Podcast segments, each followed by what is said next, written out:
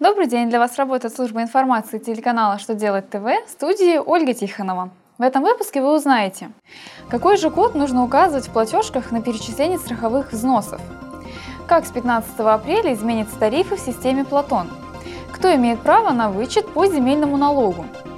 Итак, о самом главном по порядку –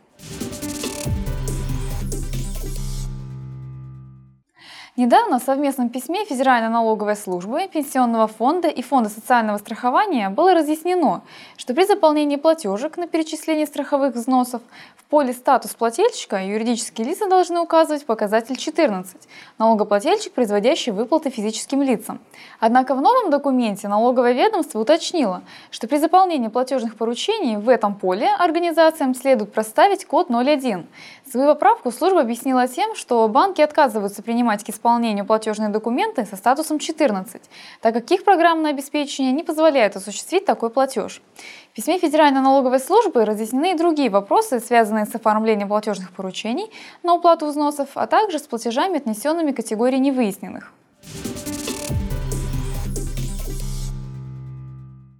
Постановлением правительства повышены тарифы, применяемые при использовании системы Платон. В частности, за вред, который большие грузы причиняют дорогам, коэффициент повысили до 82 сотых. То есть за каждый километр после 15 апреля нужно будет платить не 1 рубль 53 копейки, а 3 рубля 6 копеек. Такие нововведения увеличат затраты собственников большегрузной техники вдвое.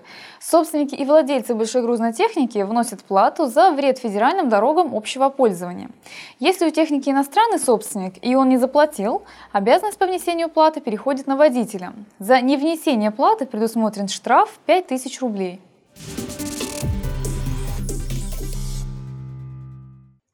Федеральная налоговая служба сообщила, что право на вычет по земельному налогу есть у собственников, которые являются инвалидами первой и второй групп, инвалидами с детства, ветеранами Великой Отечественной войны, ветеранами-инвалидами военных действий или у тех, кто пострадал в результате катастрофы на Чернобыльской АЭС. У муниципальных органов есть возможность расширить льготные категории налогоплательщиков. В частности, если владельцем участка является один из родителей в многодетной семье.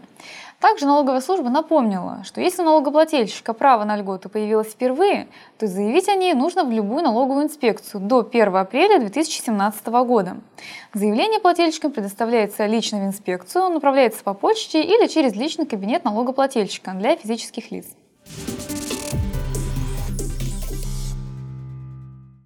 На этом у меня вся информация. Благодарю вас за внимание до новых встреч!